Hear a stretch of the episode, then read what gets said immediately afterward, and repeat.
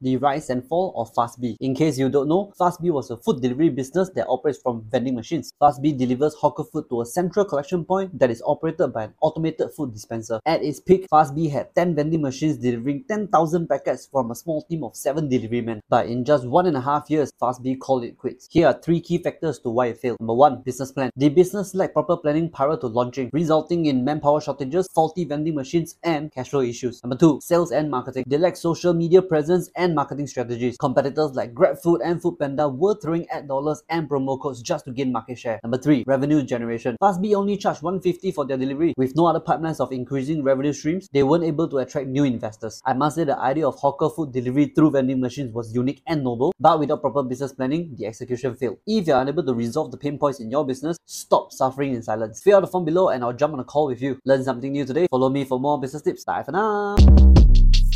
Shortcast Club